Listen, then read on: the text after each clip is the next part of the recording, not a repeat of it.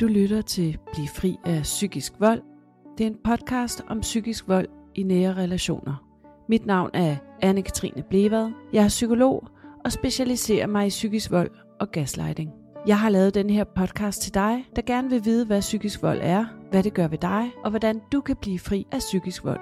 Hvis du vil vide mere om psykisk vold, har jeg lavet et online forløb til dig, hvor jeg har samlet al den viden, som jeg bruger i mine terapisessioner. Online forløbet er smækfyldt med viden, øvelser og eksempler fra min praksis. Online forløbet er bygget op med video, PowerPoint og PDF, nemt og lige til at gå til. Gå ind på blivfriafpsykiskvold.com og læs mere om online forløbet. Husk, at det er en stor hjælp, hvis du er glad for podcasten og vil give os en anmeldelse, og det betyder, at podcasten kommer ud til flere. Tak fordi du lytter med, tag godt imod os og rigtig god fornøjelse. Velkommen til podcasten Bliv fri af psykisk vold. Med i studiet i dag har jeg Mette. Velkommen til Mette. Tak skal du have. Mette er ikke rig- Mettes rigtige navn. Mette har et andet navn, men for at beskytte øh, Mette og hendes anonymitet, øh, har vi valgt at sløre navnet. Og øh, Mette er med i dag, fordi hun skal be- fortælle lidt om sin opvækst med psykisk vold. Og jeg tænkte, om du ville starte med at introducere dig. Det vil jeg gerne. Jamen som sagt, så hedder jeg jo Mette, og øh, er vok- opvokset i en øh, det, som man betragter som en kernefamilie i en lille jysk by. Og øh, i en familie øh, som mine barn. Min mor var selvstændig, og min far han rejste meget i, min, øh, i, i løbet af min opvækst. Jeg er universitetsuddannet, som den første i den her store jyske familie, som jeg også er en del af. Øh, og flyttede væk relativt ung. Jeg var 20 år gammel, da jeg flyttede til København. Øh, og resten af min familie bor faktisk stadigvæk i det område, som jeg er vokset op i. Mm. Så det er sådan kort fortalt, kan man sige, min bio, hvis man kan kalde det det. Mm. Så Mette, hvis vi skulle starte et sted, hvor tænker du, det ville være godt at starte? Vil det være okay at starte med, at du beskriver lidt om, hvordan var det egentlig at være barn i, i jeres familie? Ja, altså udgangspunktet er jo egentlig, at jeg har jo nok altid gået lidt med den opfattelse, at min familie var et godt sted at være barn. Øhm, jeg som voksen har jeg haft mange udfordringer, det er jo også derfor vi to i bund og grund er mødtes, kan man sige. Jeg kontaktede dig, fordi jeg har nogle udfordringer, i særdeleshed med min mor. Men udgangspunktet er, at når jeg kiggede tilbage, øh, så har jeg tænkt, at det var jo en tryg opvækst. Mm. Hvad gjorde du tænkte det, tror du? Jamen, det var jo mor, far og datter. Øh, jeg havde hest. Min mor var selvstændig, var øh, ofte hjemme, når jeg kom fra skole. Og så, så ligesom sådan alle de ydre faktorer, tror jeg, var meget sådan, det er jo det, man betragter som en god opvækst. Mm. Så jeg havde ikke sådan tænkt, at de udfordringer, jeg selv har oplevet i mit voksenliv, altså både i parforhold og alt muligt andet, at det måske faktisk har grund i den opvækst, jeg har, jeg har haft. Mm. Det har nok været lidt overraskende for mig. Så hvordan er du blevet klar over, at der er et eller andet i din opvækst, som ikke er sådan, som du måske har gået og tænkt, det i virkeligheden har været, fordi det så, så pænt ud udad til?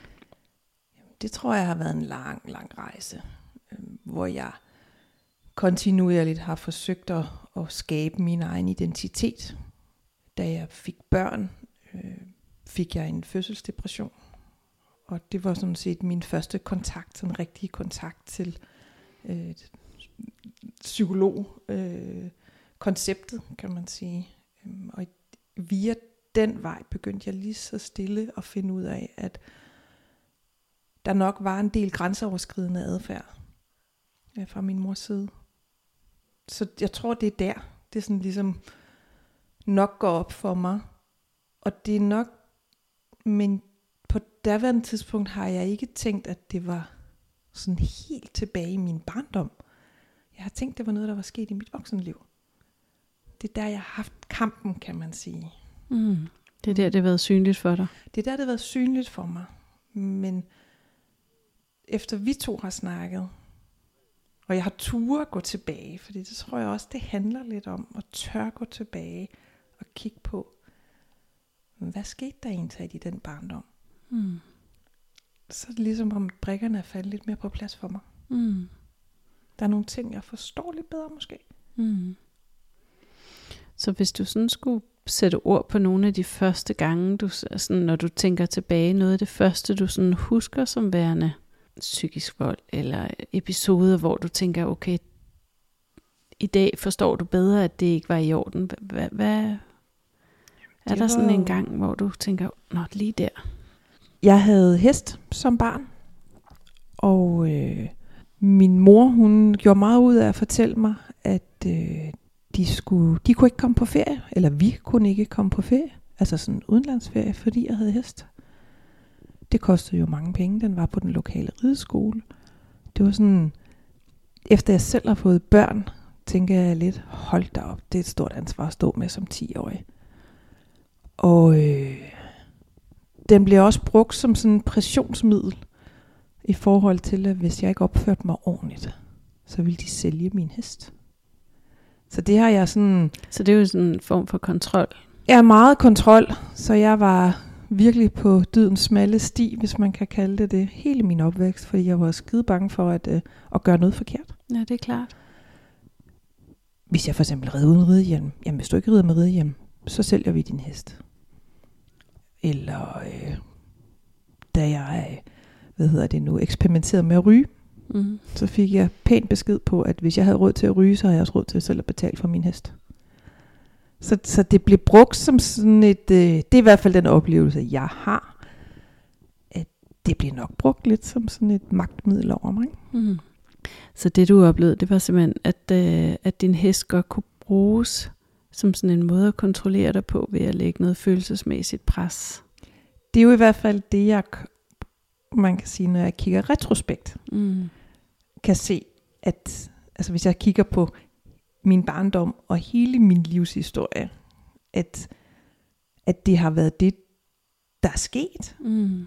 Men det er jo først meget sent i livet, jeg egentlig har set det på den måde. Forstået det, Jeg har forstået det. hvad det egentlig Ja, var. hvad det var rent Mm. faktisk, der skete. Ikke? Mm. Og hvordan ellers, hvad tænker du ellers, sådan, hvis du skulle komme med nogle eksempler fra din opvækst? Kan du huske sådan lidt om, Jamen, hvordan det var at vokse op? Mm.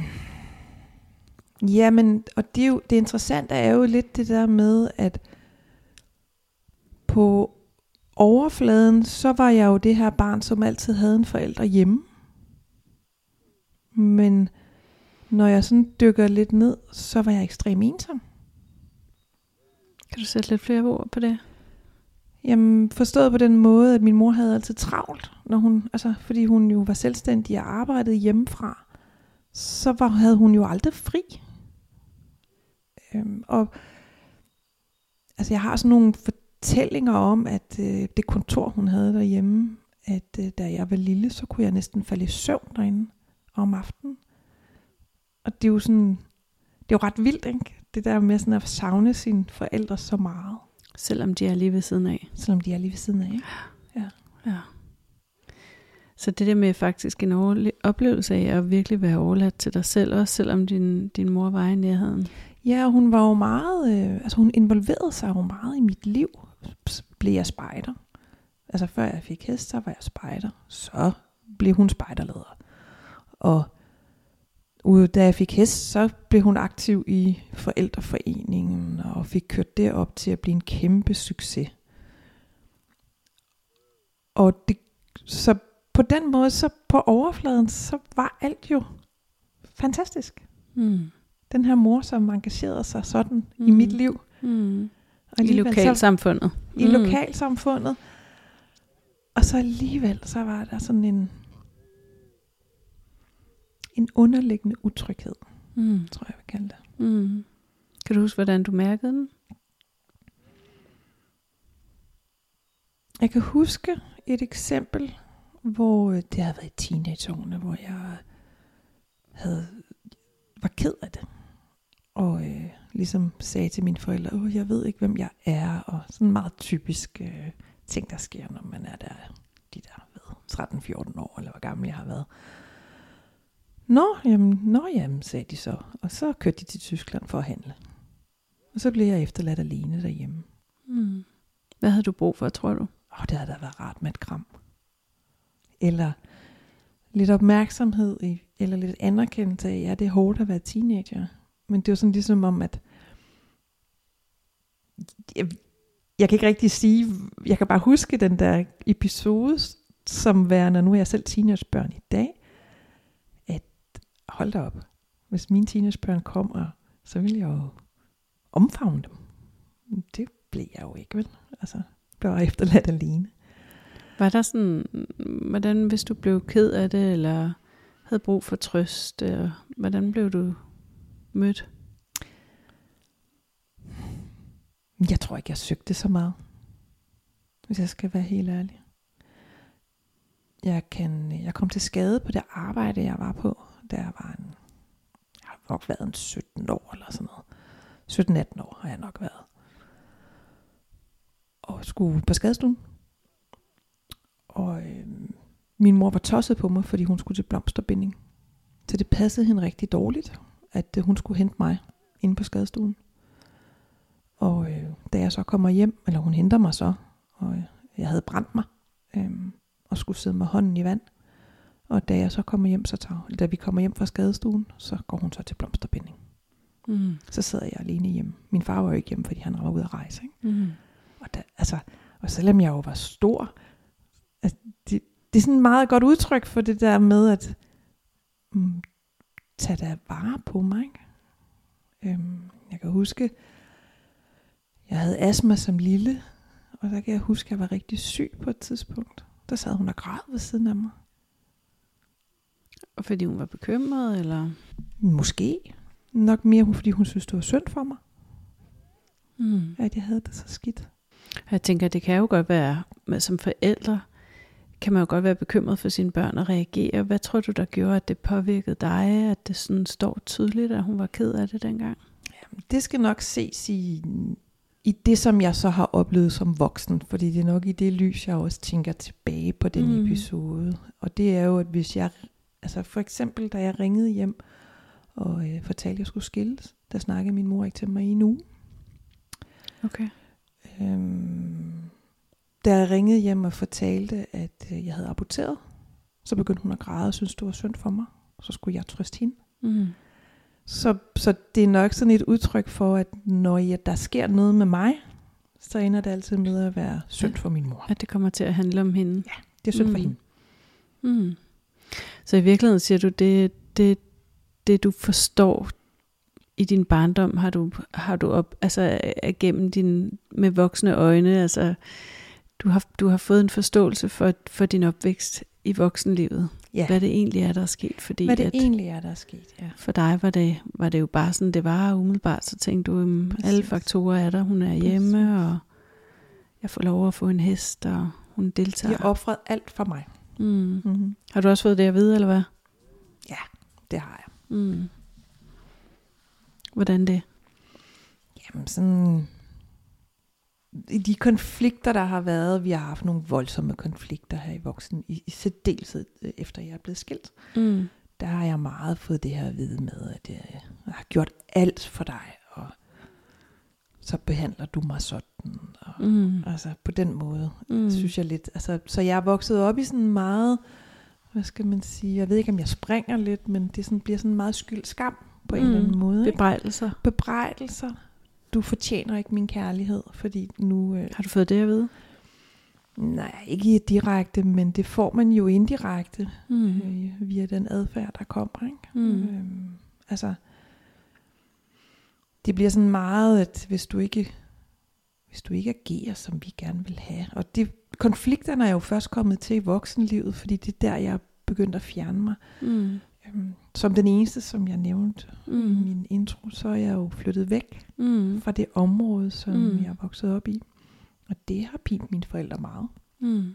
og i særdeleshed min mor. Mm. Og hvordan var din far i opvæksten? Nu siger du, at han rejste meget, men, men hvordan var kontakten med ham, når han så var hjemme? Jamen, han var enormt tilstedeværende. Og øh, spillede tit spil sammen. Altså, da jeg var lille, indtil jeg stoppede med at gå i børnehave, så kunne han hente mig fra børnehaven, når han var hjemme, han fik tidlig fri. Og, så han har altid været, øh, Ja, han har faktisk været meget på. Mm. Sådan meget til stede. Så han- Kontrast. i På en eller anden måde har han, har, han, har han kompenseret for sit fravær ved at være meget til stede, så Præcis. når han var hjemme. Altså når jeg tænker tilbage på min barndom, så husker jeg den ikke som værende, at han ikke var til stede. Mm. Altså det er ikke sådan, at jeg sidder og tænker, hold da op, jeg har haft en barndom, hvor min far aldrig var der. Mm. Mm. Det er ikke den følelse, jeg sidder med. Okay. Og hvordan i forhold til sådan, din relation til din far, hvordan, hvordan var det for din mor? Var det, var det okay for hende, at I havde så tæt en relation? Altså helt som barn har jeg ikke mærket så meget til det, men da jeg blev teenager, og i særdeleshed sådan de, de sene, altså op, da jeg kom, i gymnasiet, så oplevede jeg faktisk, at hun blev jaloux på vores relation. Hvordan kom det til udtryk? Det kunne komme til udtryk ved, hvis jeg for eksempel havde øh, skrevet et sødt kort til ham til hans fødselsdag.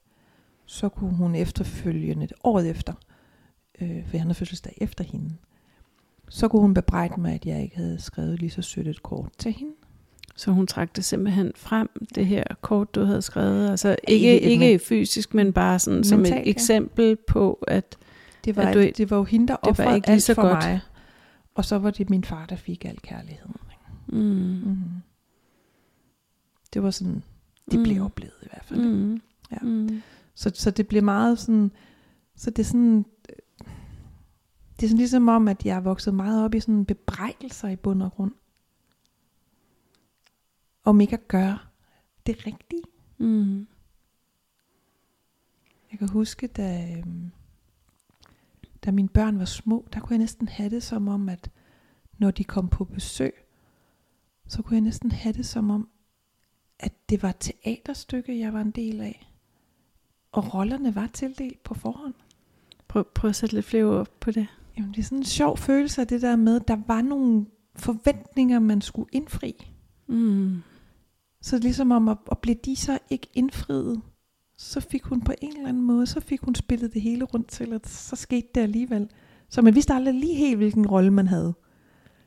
Så, og, og det er jo den der usikkerhed, det skaber omkring, jamen gør jeg, altså i bund og grund, så vil vi jo alle sammen gerne bare gøre vores forældre glade. mm, Det ligger jo sådan helt dybt i os som menneske. Ikke? Så jeg, når de var taget afsted, så var jeg altid sådan lidt i tvivl om, det havde været en god oplevelse for dig eller for dem? for dem. Mm. Så det lyder som om, at der, er, at, at der er nogle regler i jeres familie, eller din, der er nogle regler fra dine forældre, eller din mor primært, til hvordan man skal agere. Ja, det er der. Og det er jo så også det, der ligesom tit kommer konflikter ud af. Fordi hvis man så ikke helt agerer efter de regler, så er der afstraffning. Ikke? Og hvordan kommer den afstraffning til udtryk? Det kommer jo blandt andet til udtryk ved, at man bliver, altså at, at man, man får det simpelthen at vide. Du laver ikke andet at sidde med din bog, når du er her. Nå, undskyld. Ikke? Øh, der var en, min øh, eksmand kunne godt lide at læse avis. Og han øh, tog tit avisen og sad og læste den, når de var der, eller når vi var på besøg hos dem. Det, det var ikke velset. Man skulle sidde ved spisebordet og være sammen Hele tiden? hele tiden. Okay. Hvad snakker Altså, nå, okay. Ja, ja altså, men så hygger vi os jo. Okay, Hun har sådan et udtryk. Øh, nu skal vi rigtig hygge os. okay. Så det betyder så, at vi skal sidde sammen og snakke sammen. Mm. Fordi det er vel, det er vel også øh, altså noget af det, der er i, i, i voksenlivet, øh, eller efter du flyttede væk, det er, at når I så skulle være sammen, så, så skulle I jo have nogle dage sammen, fordi Ja. der var distance. Præcis. Og hvordan, gjorde, hvordan foregik det? Skulle du bo hos dem, eller kunne du bo nogle andre steder, eller hvordan? Nej. Eller når de Nej. besøg? Mm. Man bor hos hinanden, når man besøger hinanden. Øhm, Men og hvem, hvem har sat den regel? Det er mine forældre, der har det. Okay. Øhm, og det, det, det skal, der skal min mor ikke have skylden for det hele, kan man sige. Det er lige så meget min far. Okay. Da børnene var små, vi boede ikke så stort. Så der måtte jeg simpelthen sige til dem, at, øh, at de kunne ikke overnatte hos os, når de kom. Vi kunne simpelthen ikke være der. Mm. Øhm, og øh, så kom de, så kørte de om morgenen i fire timer, og så kørte de hjem igen om aftenen i fire timer, når de besøgte os, hvis de begge to var med. Nu fordi min far jo var meget væk, så kom min mor tit over, når han var væk. Mm. Og så boede hun hos os, og så sov hun så inde hos børnene. Ikke? Så hvis, hvis nu, jeg tænker, det kan godt være lidt intenst, hvis man, hvis man har familie, og man bor lidt fra hinanden, og er nødt til at overnatte sammen i nogle dage, og, og særligt hvis man har små børn, og de er jo ikke altid sådan, de gør som, som Mm. der forventes, kan man sige.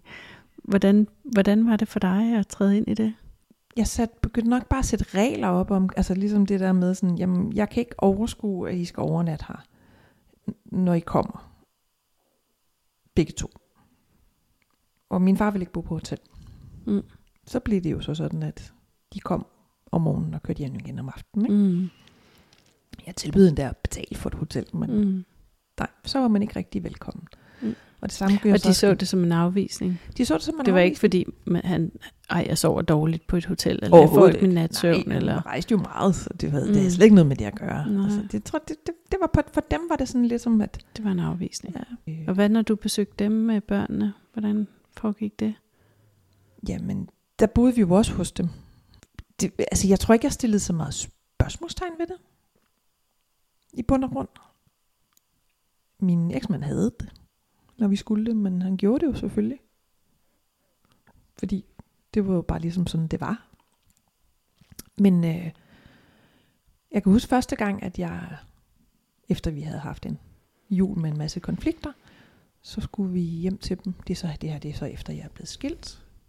Og ville så hjem og besøge dem om sommeren. Og sige, at jeg vil gerne komme, men vi vil gerne bo på hotel. Og det kommer der simpelthen så stor en konflikt ud af, at øh, min mor hun siger til mig, hun vil aldrig snakke med mig igen. Hold da op. Mm.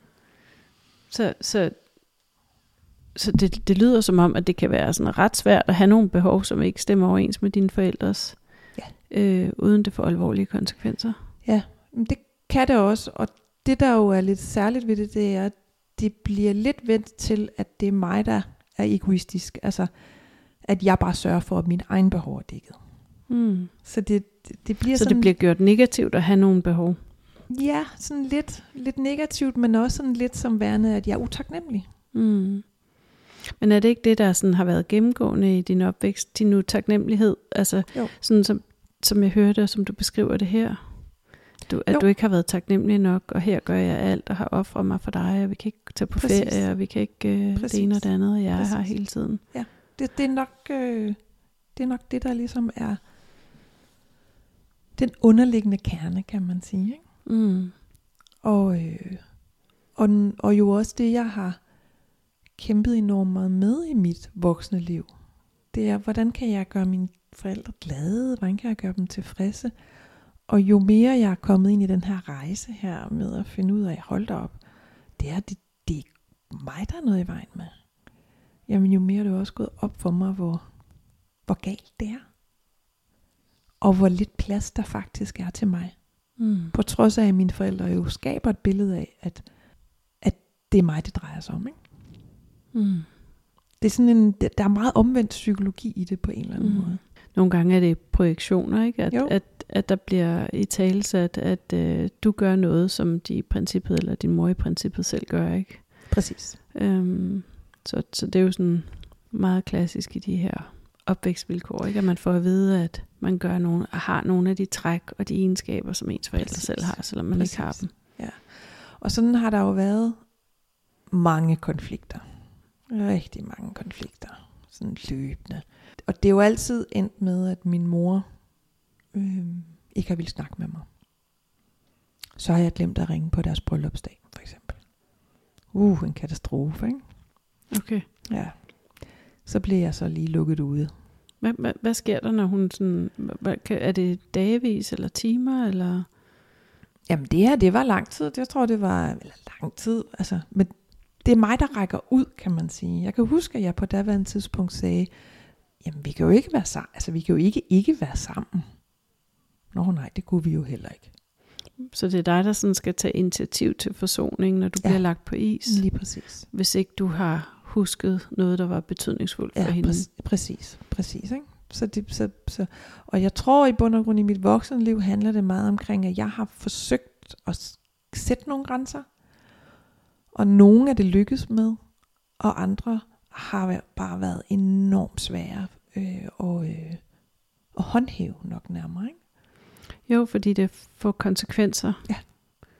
Voldsomme konsekvenser. Ikke? Og, og de konsekvenser er jo, at du mister den, Ja. kan man sige, ikke? Altså, I hvert fald truslen om det. ja. Og også i perioder Mm. har du også mistet kontakten, ikke? Jo, og min far sidder bare og kigger, når hun laver det der stunt der. Ikke? Ja, han, hvad gør han? Han er passiv. Ja, det synes ja. jeg faktisk. Ja. Vi, øh, der var en, en, en gang, hvor vi, det har været et års tid efter jeg blev skilt, hvor, øh, hvor de var på besøg. Og så kommer vi op og toppes om et eller andet. Og, og så ender det med, at jeg siger til min mor, at jamen, prøv at høre, jeg har faktisk også gået til psykolog, fordi jeg synes faktisk, at vores relation er svær. Og øh, der tror hun med at hoppe i havnen. Og hvad, hvad, hvad gør det ved dig? Hvad, hvad, hvad aktiverer det hos dig? det er første gang, jeg oplevede den reaktion. Og, og jeg blev dybt chokeret over det. Det ender så med, at vi går i seng. Og øh, dagen efter, jeg boede sådan en toetagers lejlighed, går hun ned ad trappen og sender mig simpelthen så onde, skulende øjne, at jeg i dag stadigvæk kan sidde og tænke, hvordan kan man kigge sådan på sit eget barn? Der var så meget had i de øjne. Og så siger jeg til min far, jeg synes, de skal køre hjem. Mm. Og det gør de så. Hvad var det, der var så truende for hende, at, at du gik til psykolog, og, og at Jamen, du... det var jo, at hun havde gjort alt for mig. Offret sig selv og offret alt for, at jeg kunne have det godt. Og så var det hende, der fik skylden for det hele. Ikke? Mm. Hvordan har hun det med sådan ansvar og sige undskyld? Der er enkelte gange, jeg har oplevet, at hun har sagt undskyld. Men det er så også, fordi det har været simpelthen så Gralt. indlysende. Nok Mm. nærmere. Ikke mere ved gralt, men nok bare mere indlysende. At hun var helt afmarcheret. Mm. Men det er meget få gange, Mm. At jeg har oplevet, at hun reelt har Mm. sagt undskyld. Og man kan sige, at de her, sådan, når man truer med selvmord, øhm, så er det jo, har det jo den effekt, at man, man oplever, at man bliver handlingslammet. Mm. At, man, at et hvert øh, normalt empatisk menneske føler jo svært at gøre det, som de har behov for. Hvis den anden vil begå selvmord på grund af det, så vil man jo umiddelbart have lyst til at lade være. Præcis. Fordi det er, det er der jo ingen, der ønsker. Præcis. Så det får sådan en kontrollerende effekt. Ja. Øhm, og, det, og det ender med at sådan blive en, kan blive sådan en magt øh, udøvelse over for et andet menneske for Præcis. at underminere deres autonomi, kan man sige. Ikke? Ja. Altså, jeg har oplevet det to gange, og det var Mm. den første gang, og den Mm. mm. sidste gang var så den indeværende jul. Mm. Vi har en konflikt, Mm. som ender i et voldsomt skænderi, og øh, det ender med, at hun øh, sætter sig ind i soveværelset, og mine børn er til stede. De, de har så trukket sig, fordi den her konflikt ligesom er kommet. Så kommer hun ud og siger, at øh, jeg var lige ved at gøre det. Og jeg står sådan lidt og kigger, hvad? Ja, jeg var lige ved at gøre det. Hun gør hvad? Jeg tager de her piller. Og så siger hvad snakker du om? Har du siddet i din soveværelse der var ved at spise piller? Hvad havde du, hvad havde du tænkt dig? Skulle vi så finde dig død i morgen, eller hvad? Og børnene er til stede? Ja, hun kunne, det var også lige meget, når vi, vi kunne jo ikke lide hende, og vi havde hende alle sammen, og øh, så, så det var også lige meget, så hun kunne bare. Mm. Så ender det øh, Det er voldsomt. ja. meget, meget voldsomt, ikke? Øhm, og øh, hun går så i seng, uden at tage de her piller her. Og så snakker jeg lidt med min far, og så siger jeg, det er da bekymrende det her. Og, siger han så, det har hun gjort så tit. Mm. Jeg kigger på hvad? Så hun, så hun benytter altså, Altså, jeg smiler næsten helt, for jeg er sådan helt, mener du seriøst det? Ja, Mm. ja, det gør hun tit, så det skulle jeg ikke bekymre mig så meget om. Så Nå. det er i virkeligheden en strategi, hun også bruger mod ham. Om, åbenbart jo, Mm. Til at få sin vilje. til at få sin vilje over Ja. ja. ham. Ikke? Ja. Jeg var meget chokeret. Mm. Det kan jeg godt forstå. Og, øh, og, og selve, altså man kan sige, det var, konflikten var jo så, fordi hun øh, begyndte at øh, gå, altså bebrejde min, min datter nogle ting, Mm. hvor jeg jo så begyndte at sige, nu stopper du, ikke? Mm. Nu, nu, øh, nu, kø- nu går den ikke længere. Mm. Og så kørte vi hjem dagen efter, mm. Og siden har jeg ikke snakket med dem. Og siden har du ikke snakket med dem. er det fire måneder siden, ikke? Mm. Eller jo, jeg har snakket med dem, men på nogle mærkelige måder, skal vi sige det sådan. Hvad tænker du? Jo, men altså... e- Efter den episode der, så øh, lå min mor kimede mig ned og sendte billeder til mig. Øhm, her var en øh, gammel kone med udgrætte øjne, og så fik jeg sådan et billede, hvor hun sad med udgrætte øjne. Og fordi, det havde, og, og fordi konflikten havde ligesom gået ud over min datter, så var jeg... Det var nok der, jeg blev rigtig øh, løvemor. Mm. Kunne virkelig... Nu, nu var det nok, ikke? Og måtte jo simpelthen sige, jamen jeg kan ikke. Så blokerede jeg hende Mm. på min telefon. Så ringede min far og sagde, at øh, hun gerne ville snakke med mig. Mm. Så han var den der flying monkey, hun sendte i byen. Ja, yeah. i hvert fald så ringede han, kan man sige, om, om og hvor jeg så sagde, "Jamen, det, det, det kan jeg ikke lige nu. Du bliver simpelthen nødt til at få hende til at stoppe med det her. Hun skal lade være med at lægge ringe til mig. Hvornår jeg så vil snakke til dem, det må blive det nye år. Det respekterede de så. Og så gik der faktisk, og, og, og jeg skrev så en besked til min far, hvor jeg skrev, at øh, jeg kan ikke overskue at snakke med mor lige nu, men jeg vil gerne snakke med dig. Og så hører jeg ikke noget fra dem. Mm. Og så har jeg fødselsdag, jeg får en gave, jeg sender pæn besked, tak for gaven, og de sender retur. Og det er den kontakt, vi har, mm. Mm. indtil min far han ringer til mig for, ja, da der er gået en tre måneder, Mm. om hvordan jeg havde det. Jamen, jeg har det jo godt. Jamen, det var, mor var jo rigtig ked af det. Nå, jamen, det synes, jeg synes også, det havde været svært. Jamen, hvorfor jeg ikke ville snakke med hende? Jeg sådan, Det ville jeg også godt. Jamen, jeg har jo blokeret min telefon, så hun kunne ikke ringe til mig. Nej, nu kunne hun jo godt ringe fra din telefon, hvis det var. Ja, men, øh, men du vil godt tage telefonen, hvis hun ringer. Ja, ja, det vil jeg godt. Nå, så, øh, så ringer hun senere. Jamen, det er fint. Og hun ringede ikke. Mm. Men så sendte hun en besked. Hun Hvordan var det for dig, hun ikke ringede nu, hvor hun havde... Ja, men så sendte hun Ja. faktisk en besked efter et par timer, hvor hun Okay. skrev, at hun ville ringe i morgen. Det var fint. Og så gik jeg og ventede. Det var sådan en weekend, ikke? Hele søndagen. Og sent søndag aften fik jeg en øh, mail, om at hun kunne ikke klare at snakke med mig lige nu. Det var for hårdt. Men om vi ikke bare kunne slå en stor, tyk, fed streg over det hele. Mm. Og man kan jo sidde og tænke sådan, mm, det her havde jo nemt været løst i princippet ved, at hun havde grebet telefonen og sagt, ved du hvad med det, jeg er simpelthen så ulykkelig over det, der er sket. Og jeg ved godt, at, at det, det, min adfærd slet ikke var i orden, og mm. det må du undskylde. Mm. Og jeg skal nok gøre mig umage en anden gang, når vi er sammen til ikke, at det ikke sker igen. Ja. Altså simpelthen bare tage ansvar og sige undskyld. Ja. Så havde I jo sikkert stået et andet sted, er det ikke rigtigt? Muligvis.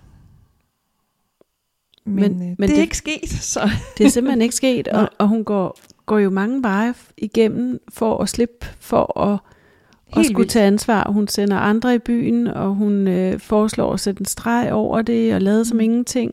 Og det er jo mit indtryk af, at det, det er noget det, I har gjort i mange år, men, ja. Ja. men du er nået lidt til, at det, det vil du simpelthen ikke mere. Ja.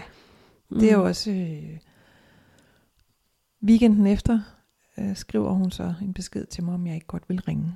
Mm. Og så skriver jeg, jo, det skal jeg nok, jeg ringer i morgen. Og så ringede jeg så dagen efter. Ikke?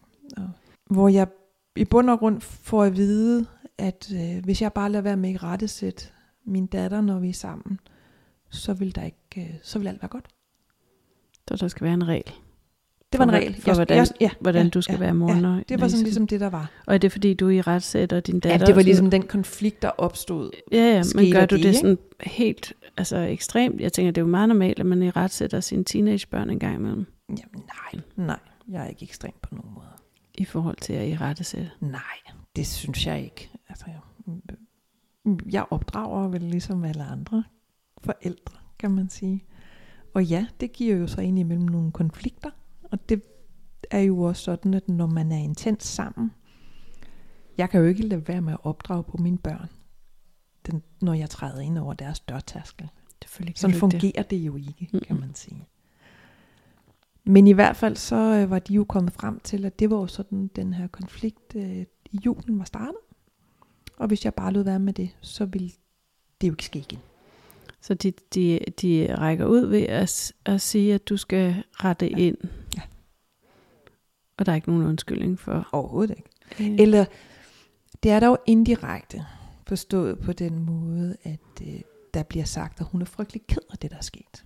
mm, det er ikke en ordentlig undskyldning. Nej. Det er også derfor, jeg siger indirekte. Mm. Mm. Hun ville ønske, det ikke var sket. Mm. Og hun ved også godt, hun måske havde drukket lidt rigeligt den dag. Mm. Mm. Så hvilke, hvilke betydning har det haft for dig, tror du, at vokse op med, med, med det, det her, du beskriver som ansvarsfralæggelse, at du har været overladt til dig selv, at du er blevet gjort forkert igennem bebrejdelser, bebrejdelserne, at, mm. at der har været den her følelsesmæssige pression. Hvilken betydning tror du, det har haft for dig? Jeg tror faktisk, at det har haft en enorm stor betydning for mit valg af partner, for eksempel. Mm. Altså, at kærlighed er noget, man gør sig fortjent til. Mm. Ikke ens betydende med, at jeg har levet i dår. Jeg har ikke haft dårlige parforhold på den måde. Altså, jeg har ikke selv levet i et voldeligt parforhold. Det er faktisk vigtigt at sige. Så den har jeg ikke, altså på, i psykisk vold på den måde. Men jeg øh, har levet i øh, parforhold, hvor, hvor jeg ikke har fået opfyldt behovet for kærlighed. Mm. Det har været den der med kærlighed. Altså, jeg har søgt parforhold, hvor jeg skulle gøre mig fortjent til kærlighed. Mm. Sådan tror jeg, jeg sige det. Så, så det der med at lære, at, øh, at kærlighed er betinget af, at, at man gør det, der forventes. Ja. Og ikke bare fordi du er fantastisk, Præcis. som du er. Præcis. Mm. Det, det, det, det er i hvert fald, kan man sige, det, altså, og, og det interessante er jo, at da det gik op for mig, så var jeg lidt sådan, jamen det er måske rigtigt nok. Og fandt jo så ensat ud af, jamen det var fordi, det kendte gjorde mig tryg. Mm. Det er jo ikke sådan, at jeg oplever ikke, at jeg med mm, øh, hvad hedder det, øh, min børns far, som jeg i dag er Mhm. skilt fra, at jeg havde et dårligt liv sammen med ham. Mm. Men der var jo, altså vi er jo skilt af en grund, kan man sige. Mm. Og der var bare nogle, altså der var nogle ting, der gik op for mig, da, da det ligesom blev sat i perspektiv. At jeg faktisk ikke har haft et parforhold, hvor jeg bare er blevet elsket for den, jeg er. Mm. Det er meget uvandt for mig. Mm. Og nogle gange har man jo, som du siger, tendens til at vælge noget, der er velkendt, og fordi det er velkendt, opleves det trygt, men det er ikke det samme, som det faktisk er det, Nej, eller det er godt for en. eller godt for en. Nok nærmere? Og jeg tænker, hvis, hvis man vokser op, som du gør, hvor, hvor andres behov altid er, i, er mere i fokus end barnets behov, så har man jo en tendens til at tilpasse sig. Mm. Præcis. Og det interessante er jo lidt, at jeg er jo en øh, stærk person. Altså jeg har jo øh, et lederjob. Jeg, øh, altså på den måde så... Og jeg opleves også, altså jeg, jeg har noget råstyrke. Det kan jeg jo godt se, når jeg sådan kigger rundt på min omgangskreds og sådan nogle ting. Så der er, altså på en eller anden måde har det, har det jo også givet mig en drivkraft. Mm. Så det er ikke sådan, at jeg lever mit liv i at opfylde andres behov øh, på den måde, men det er nok i de nære relationer, Mm. tænker jeg. Mm. Det giver god mening. Så der, hvor dit kan man sige, tilknytningsmønster aktiveres, altså Præcis. i nære relationer, hvis der er konflikt eller fare på færre, så kan der, man kan opleve, der er fare på færre ved trussel om at blive efterladt, Mm. eller øh, svigt. Ja. Så, øh, så, så aktiveres det her tilknytningsmønster, ikke? og det er der, du mærker, at okay, jamen der, er, der tilsidesætter jeg mig selv, eller hvad mærker du der, når du, når du har Jeg accepterer bare nok mere, end hvad Mm. rimeligt er. Ah, så det med at sætte grænser, det bliver svært. Ja, eller i bund og grund nok nærmere, og det er så i mit ægteskab, jeg oplevede, at jeg satte grænser, men øh, det handlede om, at min eksmand var meget fokuseret på sit fritidsliv. Og jeg stod tit alene med børnene i den sammenhæng. Og jeg satte grænser, men de blev jo bare ikke respekteret. Mm. Og så, ja, på et tidspunkt, så blev det jo så for meget, kan man sige. Ikke? Mhm. Men, men, men det handler jo lidt omkring det der med, at, at, at bare være i det der med, at man ikke bliver, altså ens grænser bliver ikke respekteret Mm. mm. af de mennesker, som faktisk er mest betydningsfulde for en. Mm. Det er ret voldsomt. Mm. Og, og erkende, at man tiltrækkes af det. Mm. Klart. Og jeg tænker, så er vi nok tilbage til det her med grundlæggende selvværd, ikke? Fordi mm. hvis man vokser op med forældre, der er optaget af andre ting end barnet, så kan barnet godt få en oplevelse af, at det ikke har nogen værdi, eller ikke Mm. nogen berettigelse i verden.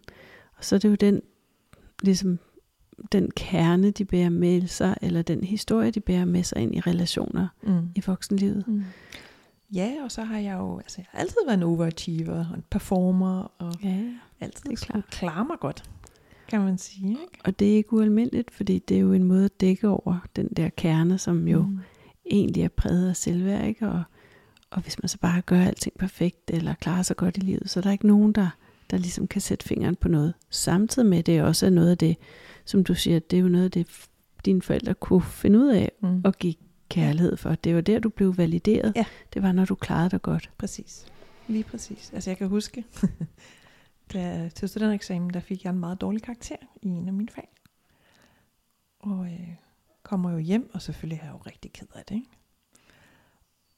Og, og, og øh, svaret derhjemme, det er, ej Mette. Og det var bare det.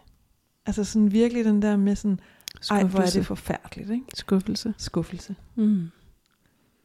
Og det, det tænker jeg, det er der nok mange, der har oplevet. Men altså, det var bare sådan en, igen, nu er jeg selv teenage mor, og jeg tænker lidt, jamen de får gode karakterer, de får dårlige karakterer. Jeg synes jo, det er, altså, mm. jeg rummer det jo. Og det der med, at jeg skulle, altså jeg har jo altid skulle trøste min mor, også da jeg var barn og sådan noget. Ikke? Altså sådan, så jeg har jo været meget bevidst om i min egen opdragelse, eller min egen måde at være mor på, det der med, at, at jeg er den voksne i den her relation. Ikke? Ja, det er i hvert fald det, jeg oplever i min praksis. Mange af dem, jeg møder, der vokser op med forældre, der, ja, der, der er grænseløse og ikke tager ansvar og optaget af egne behov og sætter sig selv i fokus. Det er jo det her frygten for, at man selv er sådan som mm. forældre. Hvordan meget. har det været for dig? Har du været i tvivl på din, din morrolle? Ja, meget. Øhm, jeg har læst mange bøger om børneopdragelse. Mm. Rigtig mange. Altså det kom simpelthen ikke intuitivt til mig mm. hvordan jeg skulle være mor. Mm. Det er meget interessant, ikke? Altså det der med, jeg havde det ikke, det, det lå ikke i mig. Og, og jeg får tanken, gad vide om det handler om, at du havde en, du havde ikke en, en rollemodel og en, der spejler dig i, men alligevel vidste du godt, at du gerne ville gøre noget andet. Ja. Og Præcis. dermed brugt bøgerne til at guide dig. Ja, altså forståelsen for, øh, jeg var sådan, nu er jeg så hvidebegærlig i forvejen, kan man sige, mm. ikke? Men, men jeg havde bare ikke, altså jeg havde ikke, altså når jeg sådan kiggede rundt på min, på, på nogle af mine veninder, som fik børn samtidig som mig, så er det ligesom om, at de hvilede enormt meget i rollen. Det gjorde de nok ikke, men, men der var noget, der var intuitivt for dem. Det oplevede jeg ikke selv, jeg havde. Mm. Mm. Så, så hvis, hvis du sådan skal sige overordnet i forhold til øh, opvæksten, jeg, jeg, jeg kan huske, at du på et tidspunkt, hvis jeg må sige det, du sagde, at jeg havde fået blå mærker. Ja. Kan du huske det? Ja. Hvad, hvad tror du, der lå i det? Hvad var det et udtryk Jamen, for? det handler jo lidt omkring, når jeg sådan tænker tilbage, at blå mærker var jo blevet opdaget. Men, men, men børn, der, altså jeg har jo mistrives på mange, rigtig mange måder, uden der er jo overhovedet er nogen, der har vidst det. Ikke? Mm. Mm.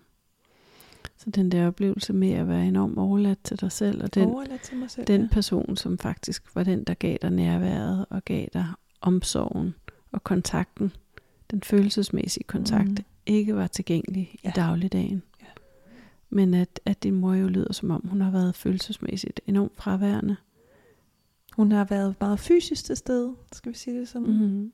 Og vi har jo, jeg har brugt at snakke meget med min mor som barn, og altså vi har, altså så på, så, så på den måde, men, men der er et eller andet, der er noget forbindelse, der ikke har været der. Mm. Det, det, det er meget svært at sætte ord på, mm. men, men det er sådan ligesom om, at når jeg sådan kigger tilbage, så er det i hvert fald, så var jeg nok bare et ensomt barn. Mm. Uden at jeg i bund og grund har vidst, hvad det, altså har gået med sådan en ensomhedsfølelse. Ikke? Mm. Og hvordan har du det med at være alene i dag så? Jamen det har jeg jo lært. Øhm, det var altså lige efter, det var faktisk nok øh, det sværeste ved at blive skilt, så jeg fandt ret hurtigt en kæreste, efter jeg blev skilt. Og så det var faktisk først, da, der hvad hedder de, øh, da vi så gik fra hinanden, at jeg prøvede det. Og øh, det var enormt grænseoverskridende. Men jo også en kæmpe styrke at fundet ud af, at øh, det kan jeg faktisk godt. Men, og, og jeg nu skal det jo ikke være sådan, at min mor skal skyld for alt dårligt i mit liv, så det er sådan lidt det, men jeg kan bare huske, at da jeg sådan fortalte, at jeg har fået en kæreste, så var min mor enormt lettet, for så var jeg jo ikke alene. Så, så, så der ligger nok også et eller andet der, kan man sige. Ikke? Øh.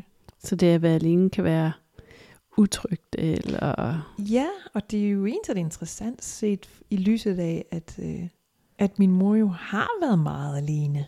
Fordi min far har rejst så meget. Mm. Hun har været meget alene sammen med mig, og hun har været meget alene efter jeg flyttede hjemmefra. Så, så det, er jo, det er jo interessant det der, mm. at have den der med, men, men alligevel så, ja.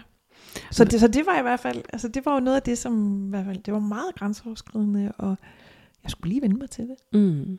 Og jeg tænker, det er, jo, det er jo meget naturligt, at det at være alene en gang imellem kan være svært, men det er jo sådan ret uni- universelt, at vi alle sammen kan føle os alene eller mm. ensomme. Mm. Og, og ofte er den tilstand jo en, varer den en periode, og så forsvinder den igen, og, og det, der er forskellen på at være voksen og være barn, det er jo, at vi som voksne har mulighed for at gøre noget ved det. Vi har mulighed for at melde os i fællesskaber, eller række ud til vores mm. netværk, eller mm. Altså simpelthen opsøge kontakt. Det har man ikke på samme måde, når man er barn og er overladt. Men jeg tror også, at noget af, jeg tror, det har afbødet meget, at jeg også selv har været meget væk fra hjemmet. Forstået på den måde, at jeg har jo brugt rigtig meget tid på den rideskole. Mm. Når jeg kom på skole, var det første, jeg gjorde jo at smide skoletasken og køre derop. Så, og i weekenderne var jeg der også, kan man sige. Så jeg har jo heller ikke på den måde... Altså jeg tænker lidt, det nok har været min redning. Når jeg sådan kigger i, altså som mit voksne jeg kigger tilbage, mm. så tænker jeg nok, det har forskånet mig for meget. Fordi jeg simpelthen ikke har, altså, så, altså hun har så søgt ind i det fællesskab, jeg var i, men det var jo stadigvæk mig, der kom der. Hun skulle passe sit arbejde i dagligdagen, kan man mm. sige. Ikke? Så på den måde, så tror jeg lidt, at, øh, at det har forskånet mig for rigtig meget. Det er jo interessant også, den der, altså det er lidt de små sten i skoen, kan man sige, der nok er sket i mit voksne liv. At, jamen så har jeg oplevet det på den måde, altså for eksempel, nu nævnte jeg tidligere, da jeg blev skilt, hvor man ringer hjem til sine forældre og siger, at jeg skal skilles, og får at vide, du får lige far. Og så hører jeg ikke fra dem i en hel uge. Ikke? Jamen, det er jo mega voldsomt. Mm. Og meget undgående tilgang til dine, altså til dine oplevelser, til problemer. Og hun rummede det ikke. Mm. Hun rummede ikke, at jeg skulle have det svært. Og, og det er jo, øh, jeg kan huske, at da børnene var små, der tænkte jeg, at bare der ikke sker noget med dem. Bare der ikke sker noget med dem, for jeg rummer ikke, at jeg skal ringe hjem og fortælle, at der er sket noget med mine børn. Mm.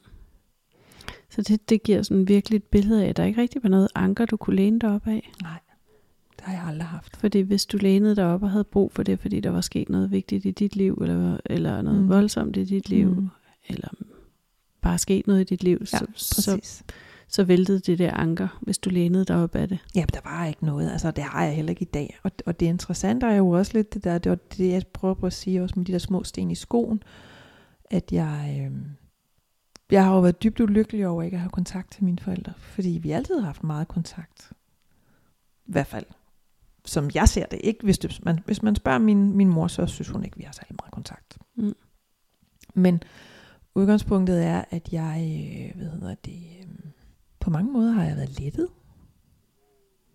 Den efter, sidste stykke tid, ikke? Efter de sidste fire haft, måneder. Der efter, efter du ikke har haft kontakt til ja. Mm. Og, og øh, og har ikke, altså jeg tænker på et eller andet tidspunkt, vil jeg nok gerne have kontakt med dem igen. Men jeg, jeg skal simpelthen hele. Jeg er ikke klar. Hvad tænker du, der sådan skal være ramme for, hvordan kan I have kontakt, hvis I skal have kontakt? Har du overvejet det? Nu er det jo, altså det er jo lidt besværligt gjort, at vi bor så langt væk fra hinanden, så man tager jo ikke bare lige hen til middag. Øhm, derudover er det jo også enormt besværligt gjort af, at mine børn har faktisk ikke lyst til at se dem. Mm. Og er det fordi, de har oplevet nogle af konflikterne? Jamen, det, de har oplevet et par konflikterne, øh, som har været voldsomme. Ikke? Selvom jeg virkelig har forsøgt at skærme dem mod, kan man sige. Fordi det er jo min relation til mine forældre. Og jeg har virkelig været meget ops på, at det skulle deres relation ikke præges af. Men jeg kan mm. jo ikke, altså, når det sker, at de er til stede, og når man, altså det, sådan vredesudbrud, som, som min mor kan få, ikke? Altså, hvor hun jo i effekt sidder og direkte siger til mig, at øh, hvis du kører hjem, så vil jeg aldrig se dig igen. Mm. Altså, så de bliver meget sådan, konsekvensen er meget udelukkelse. Ikke? Troende og udelukkende, ja. ja. Og hvor og jeg ultimativ. jo ligesom forsøger at sige, er du helt klar over, hvad det er, du siger lige nu? Mm. Altså, og, og, og det samme også, da, da de kontaktede mig igen der, ikke? Altså, den der fornemmelse af, at de har overhovedet ikke rykket sig en centimeter. At de slet ikke forstået, hvad der er, der foregår. Tror du, de ændrer sig? Nej. Men jeg håber på, og det er jo det, som at jeg selv kan ændre mig. Så jeg i bund og grund kan ikke få den her ængstelighedsfølelse af ikke at være god nok. Mm. Hvis jeg ikke besøger mine forældre nok, hvis vi ikke er nok sammen, hvis vi ikke, altså jeg har hele tiden sådan skulle retfærdiggøre, at jamen prøv at høre, hvis jeg tæller timer, så tror jeg faktisk, de er mere sammen med mig og mine unger, end jeres venner er med deres børn på samme alder. Mm. Altså, fordi vi er jo intens sammen, når vi så er sammen. Hvis man mm. er sammen i tre dage, og nu har jeg været skilt i 10 år, og hver sommer har jeg prioriteret at tage på ferie over hos dem, og jeg har fejret jul med dem hvert eneste år lige siden. Den ferie, jeg har, juleferie, jeg har haft med mine børn, har jeg fejret sammen med dem. Hold da op. Har du aldrig haft lyst til at gøre noget andet? At det har slet ikke rejse- været i kortene. Jo, rejse men det de har nu? ikke, jo, men det har ikke været i kort. Det, altså, det har slet ikke været noget, jeg har... Det har slet ikke tænkt, at det var en mulighed. Fordi, konflikten, som ville komme ud af det, den ville være fuldstændig uoverskuelig. så konflikten er jo med til at regulere dig og dine, øh, altså Ja. konflikten kommer til at, at regulere dig og dine behov. Præcis. Og, og det gør, at det ikke er muligt at give udtryk for dem sammen med dine forældre. Fordi hvis du pludselig kommer og sagde, at det kunne være fedt at holde jul med børnene et eller andet sted i Norge-agtigt, Ja. så var det ikke en mulighed. Nej, for så skal de jo sidde alene. Og hvad så? Jamen, det, nu, nu er jeg jo deres familie, kan man sige. Mm. Så øh, lidt det samme som også, at, at øh, sådan, min mo- mor bebrejder mig ikke, at jeg er flyttet væk. Men det gør hun så alligevel. Altså forstået på den måde, at jamen, vi har jo et godt liv her, hvor vi bor. Vi har mange venner og familie og sådan nogle ting. Og jeg er sådan lidt sådan, hvad er det, du prøver på at fortælle mig? Men ikke noget, bare vi har det godt. Og, og, og, og så kom det så på et tidspunkt i den samtale, vi havde. Når nu ens barn har valgt at flytte væk, Mm. så er det jo godt, at vi har et godt netværk. Mm.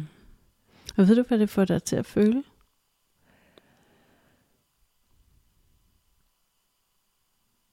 Jamen, noget ansvar, noget skyld over ikke at levere, altså være god nok. Mm. Den der følelse Det er af, skammen, tror jeg. ja, simpelthen altså, følelsen det der af, af ikke at være god. forkert. Ja, at være forkert. Jeg har truffet nogle forkerte valg i mit liv.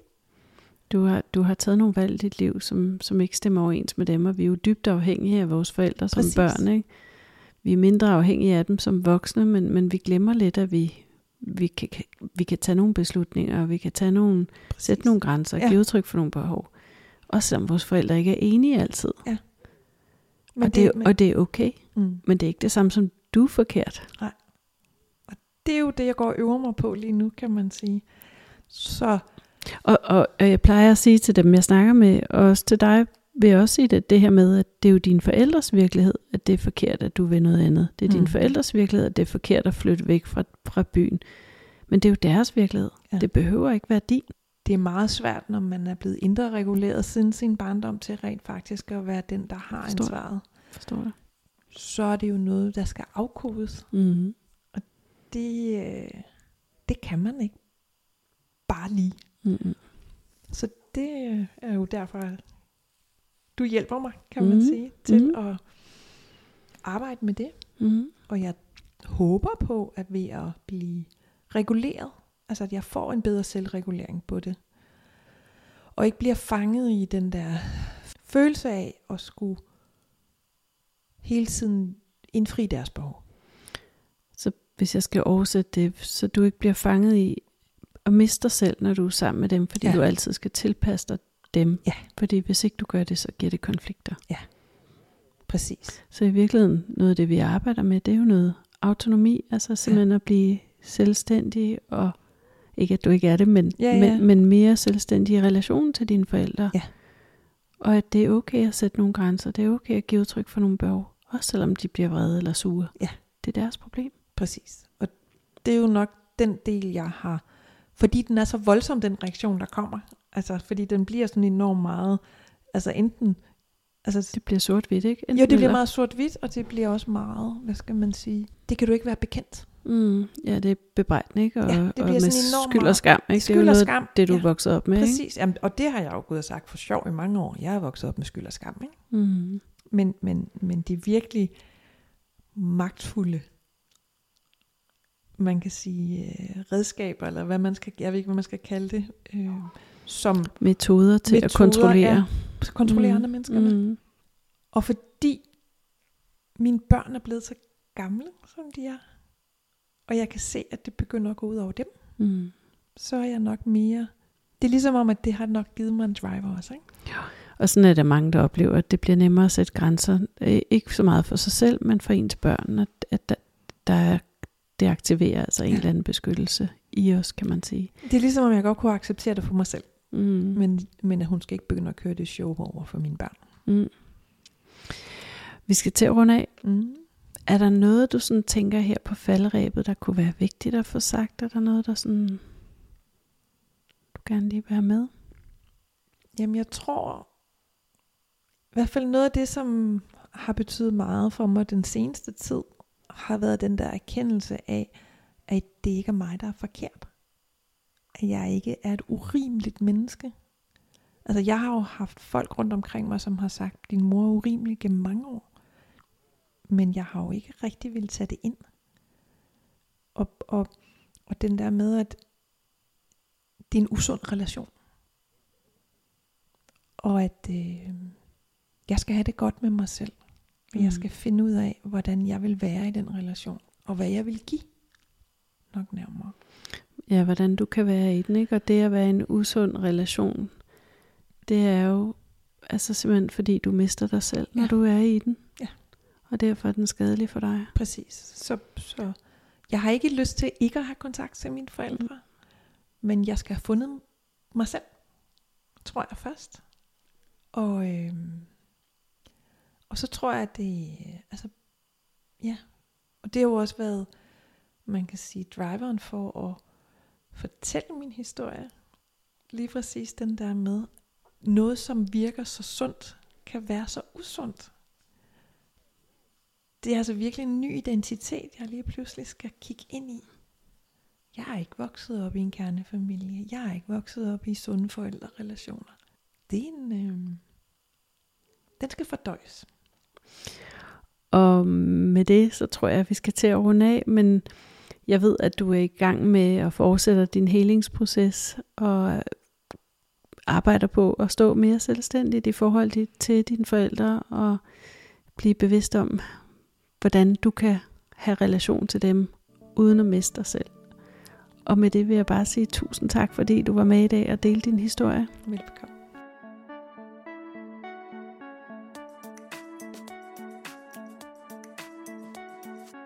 Tak fordi du lyttede med. Husk, at det betyder meget for både mig og mine gæster, hvis du vil skrive en anmeldelse eller give os nogle stjerner. Hvis du er i tvivl, om du enten lever med eller har været udsat for psykisk vold, så har jeg lavet et online forløb til dig. Flere af dem, der allerede har taget online forløbet, har oplevet, at de tvivlede mindre på sig selv, oplevede, at de var mere afklaret og i det hele taget stod stærkere i sig selv, efter de havde taget online forløbet. Hvis du vil vide mere, så kan du gå ind på blivfriafpsykiskvold.com og læse mere om kurset. Du er også velkommen til at skrive til mig, hvis du har spørgsmål til online forløbet.